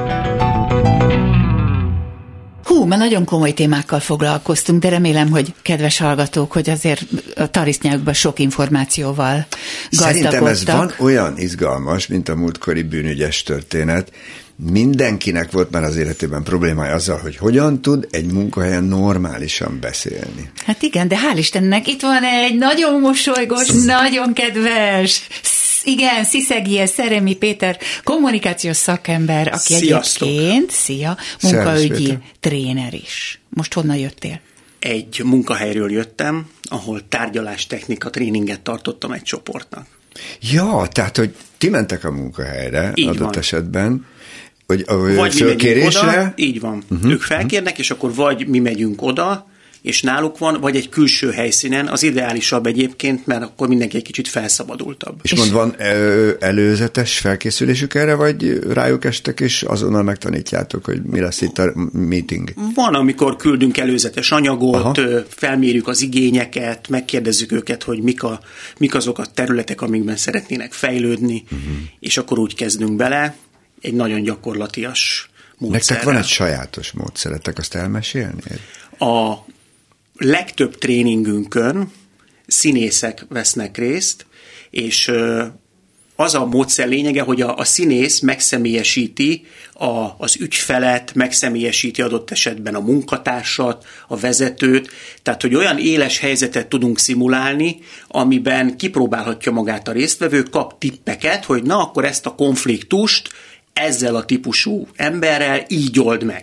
Kiülnek, megcsinálják, megy mondjuk három percig, megállítjuk. Visszajelzés. Aha. Hogy érezted magad?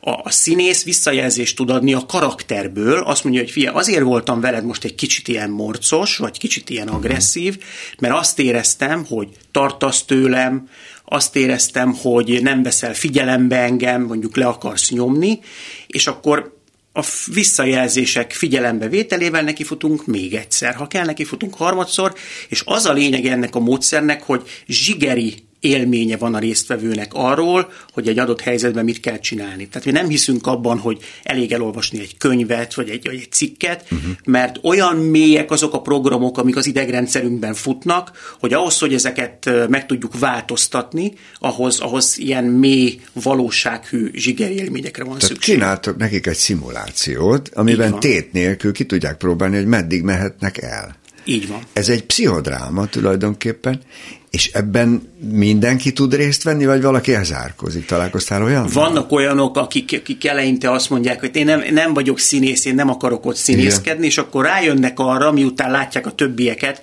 hogy pont nem színészkedni kell, uh-huh. hanem meg kell próbálni önmagát adni, és van, aki gátlásosabb, van, akinek ez nehezebben Igen. megy, de miután megtapasztalják azt az elfogadó, biztonságos légkört, amit mi igyekszünk biztosítani, akkor, akkor föloldódnak. És milyen jó, hogy lemodellezitek a problémát. Egyébként hozzám a tanítványaim szüleim nagyon sokszor jönnek, hogy ők is szeretnének játszani, mert gyakorlatilag élethelyzeteket tudunk, vagy tudnánk, tehát nagy szükség lenne akkor rád. Egy kicsit érdekel engem, hogy... Élethelyzetek a... lemodellezéséhez is. Ezeket a színészeket te tulajdonképpen hogy készített fel?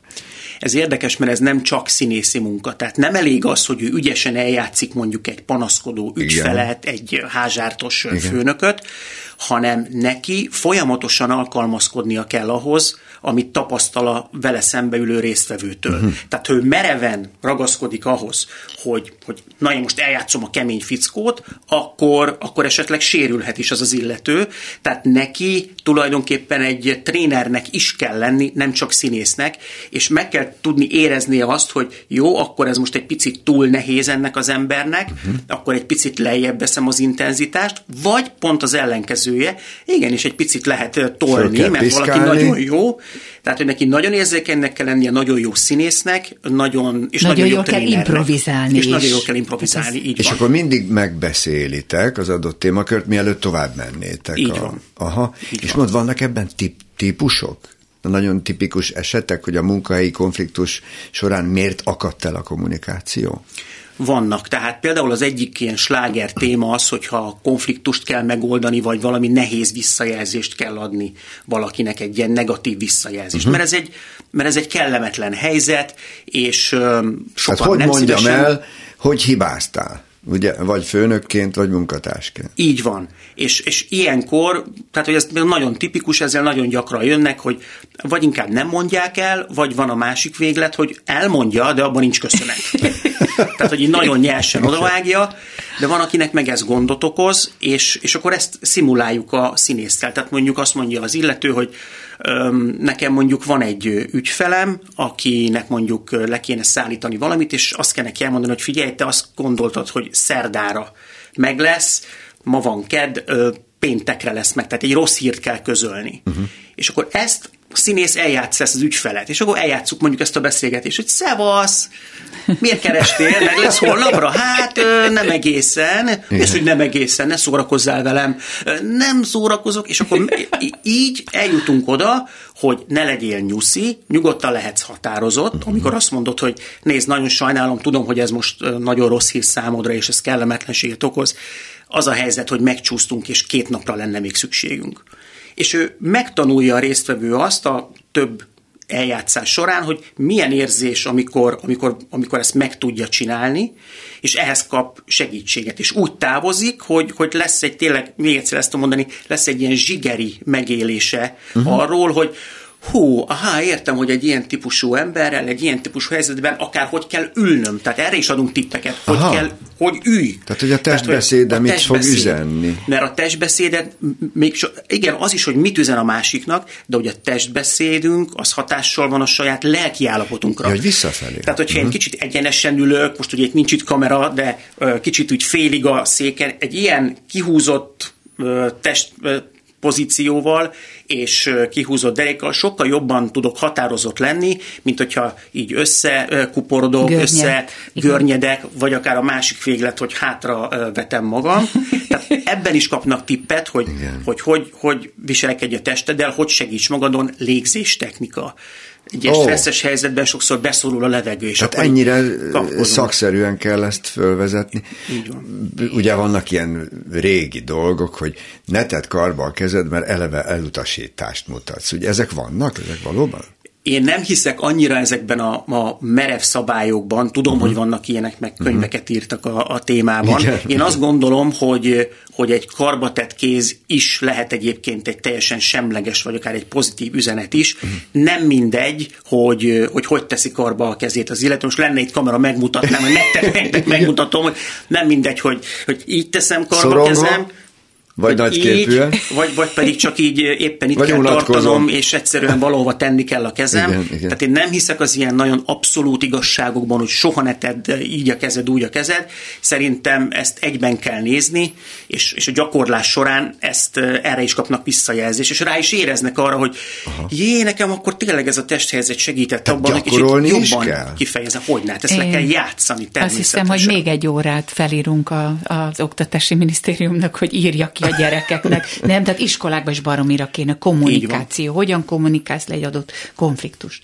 És Így hogyha van. mentek a munkahelyekre, akkor ők mondják meg, hogy milyen konfliktussal dolgozzatok, vagy ti ajánlotok neki? Az a legjobb, hogyha ők hozzák. Tehát eleve azért mondják, hívnak, mert csokolom, ez És az jó, hogyha igen. konkrét? Az, az a legjobb. Az Tehát legjobb. mi azt szeretjük, hogyha mondjuk van egy 6-8 fős csoport, és akkor tessék, lehet, lehet jönni a színészhez. Előtte kapnak egy kis ilyen elméleti képzést, de az se olyan, hogy mondjuk kivetítünk diákat, hanem én és a színész eljátszunk ott kis jeleneteket, ami megmutatunk tipikus helyzeteket amikor valaki nem meri elmondani a véleményét, vagy éppen túl nyersen mondja el. Tehát kapnak egy kis inspirációt, kapnak hmm. egy kis ilyen elméleti tudást, és akkor azt mondjuk, hogy most ti jöttök, és igen, fogalmazzatok nagyon konkrétan is. Az a legjobb, kijön azt mondja, hogy nekem itt van ez az ügyfelem, aki nagyon régi ügyfél, viszont mindig kicsit ilyen rámenősen bánik velem, ezért bennem van egy indulat, szeretnék vele egy ilyen tisztázó beszélgetést, de nem tudom, hogy kezdjek neki. Uh-huh.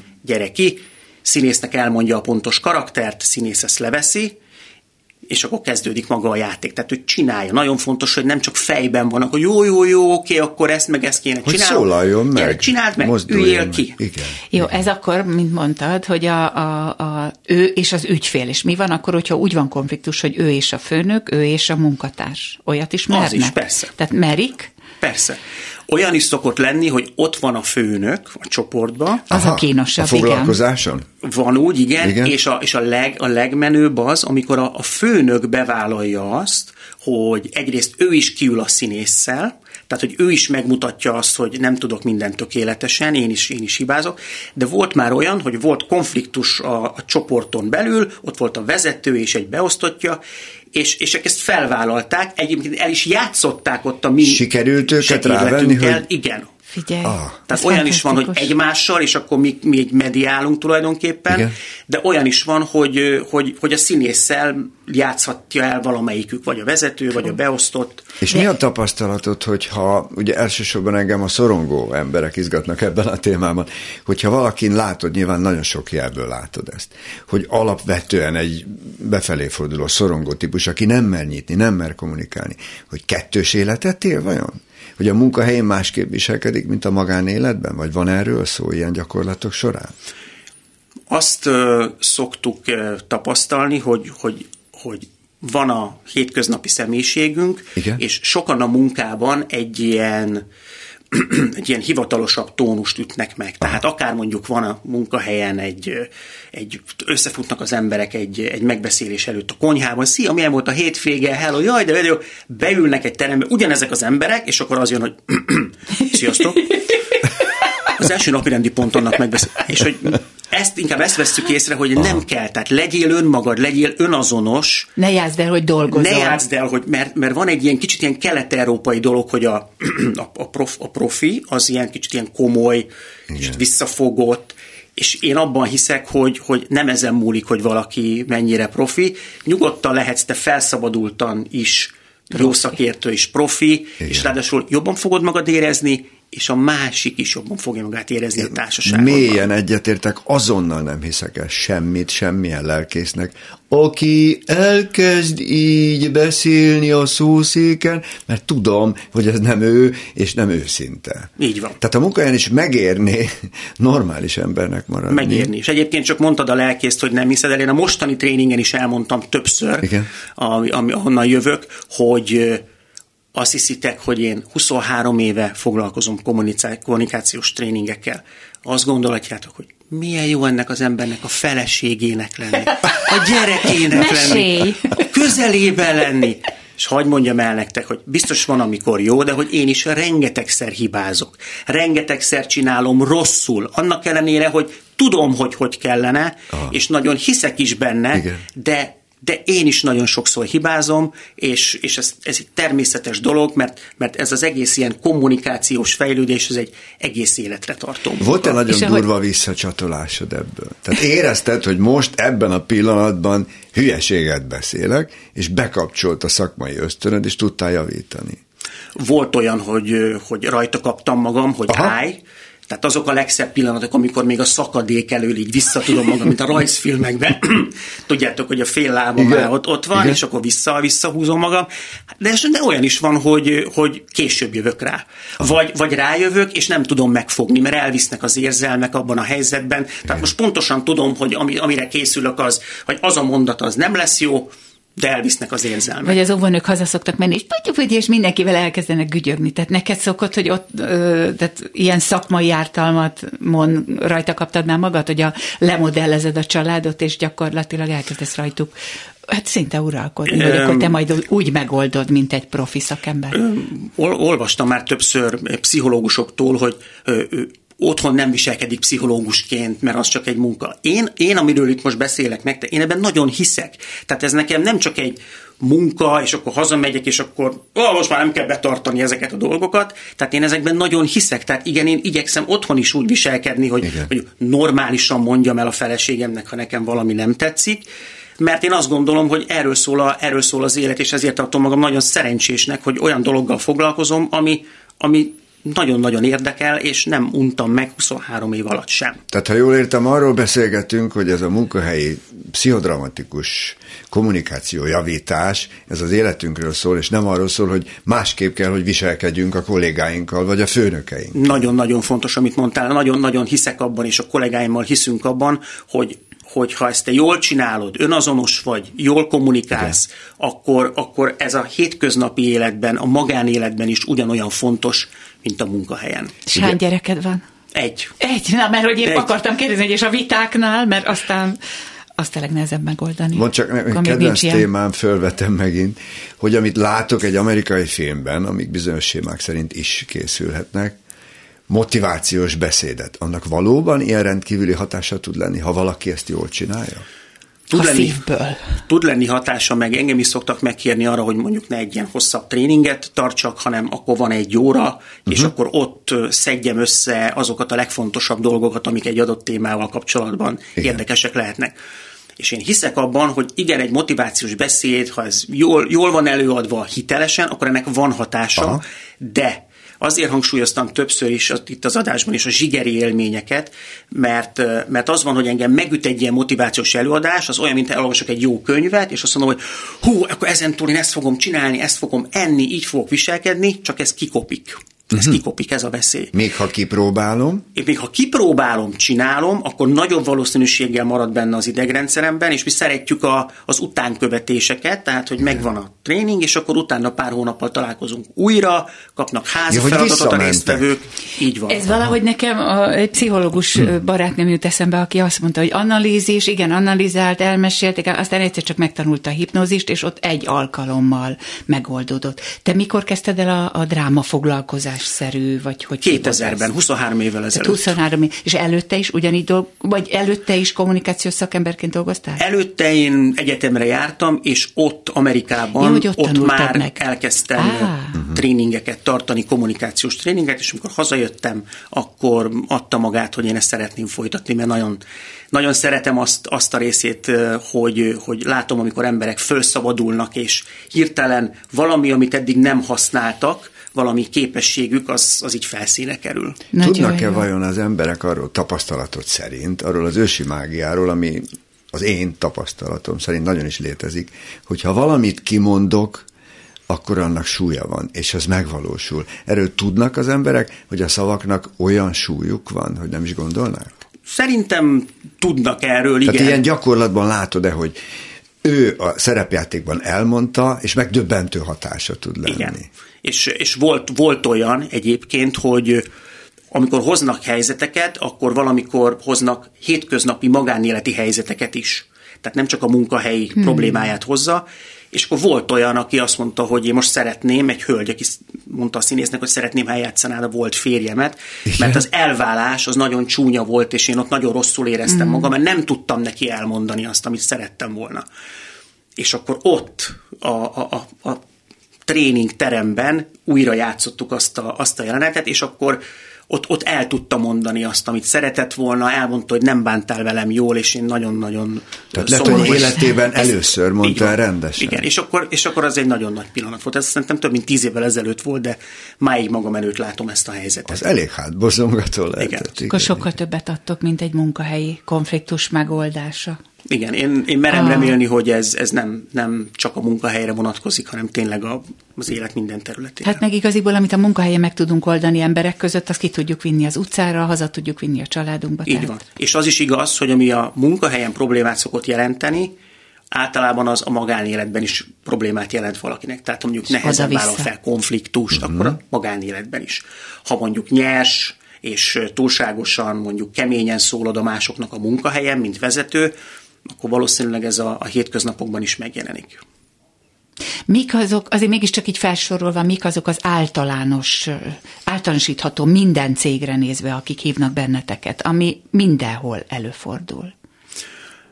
A negatív visszajelzés adása témára ja, gondoltál? Igen, igen, igen negatív, hogy mi az, ami megoldandó mindenhol? Az, tehát mindenhol előjön az, hogy valami, valami rosszat kell mondani, kellemetlenséget. El kell mondani egy kollégának, hogy, hogy nem teljesít jól, tehát ez a rossz hírek közlése, negatív visszajelzés adása, ez, ez mindenképpen konfliktuskezelés. Nehéz helyzetekben, ilyen kritikus helyzetekben helytállás tehát amikor, amikor mondjuk határidő van, amikor valami történik, és akkor józannak maradni, és akkor, akkor emberi hangot megütni, illetve ami még nagyon sok helyen, akiknek van ügyfele, az ügyfelekkel való kommunikáció. Mm. Tehát, hogy sokszor van az, hogy mondjuk egy IT cég, egy, egy informatikai cég hív bennünket, azt mondja, hogy a srácok szuperek, Viszont amikor el kell mondani a megrendelőnek, hogy ó, hát ezt nem lehet megoldani ám olyan könnyen, mint ahogy ő kéri, akkor kicsit, kicsit durván szólnak, vagy kicsit flegmán, erre azt mondja az ügyfél, jó, köszi, akkor legközelebb nem benneteket foglak hívni és akkor megkérnek bennünket, hogy mi, a szakértelmünk megvan, egy kicsit ezt az oldalt Kezeljétek. is polírozzuk már. Hát nagyon jó, köszönjük szépen, és csodálatos, amit ah. műveltek.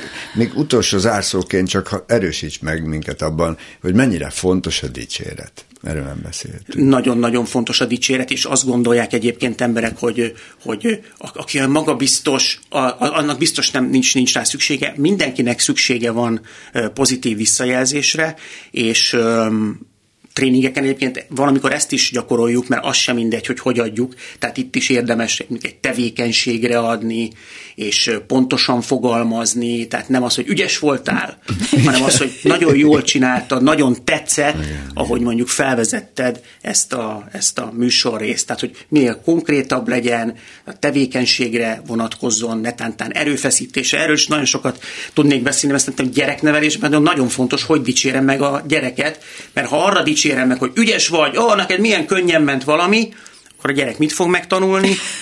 azt, hogyha esetleg kis erőfeszítéssel lenne szükség, már nem inkább nem csinálom, mert nem akarom elveszíteni ezt a, a titult. Hát ez konkrétan egy másik adás témája lehetne, egyébként főleg a kamaszoknál. Mindenesetre nagyon szépen köszönjük, hogy meséltél.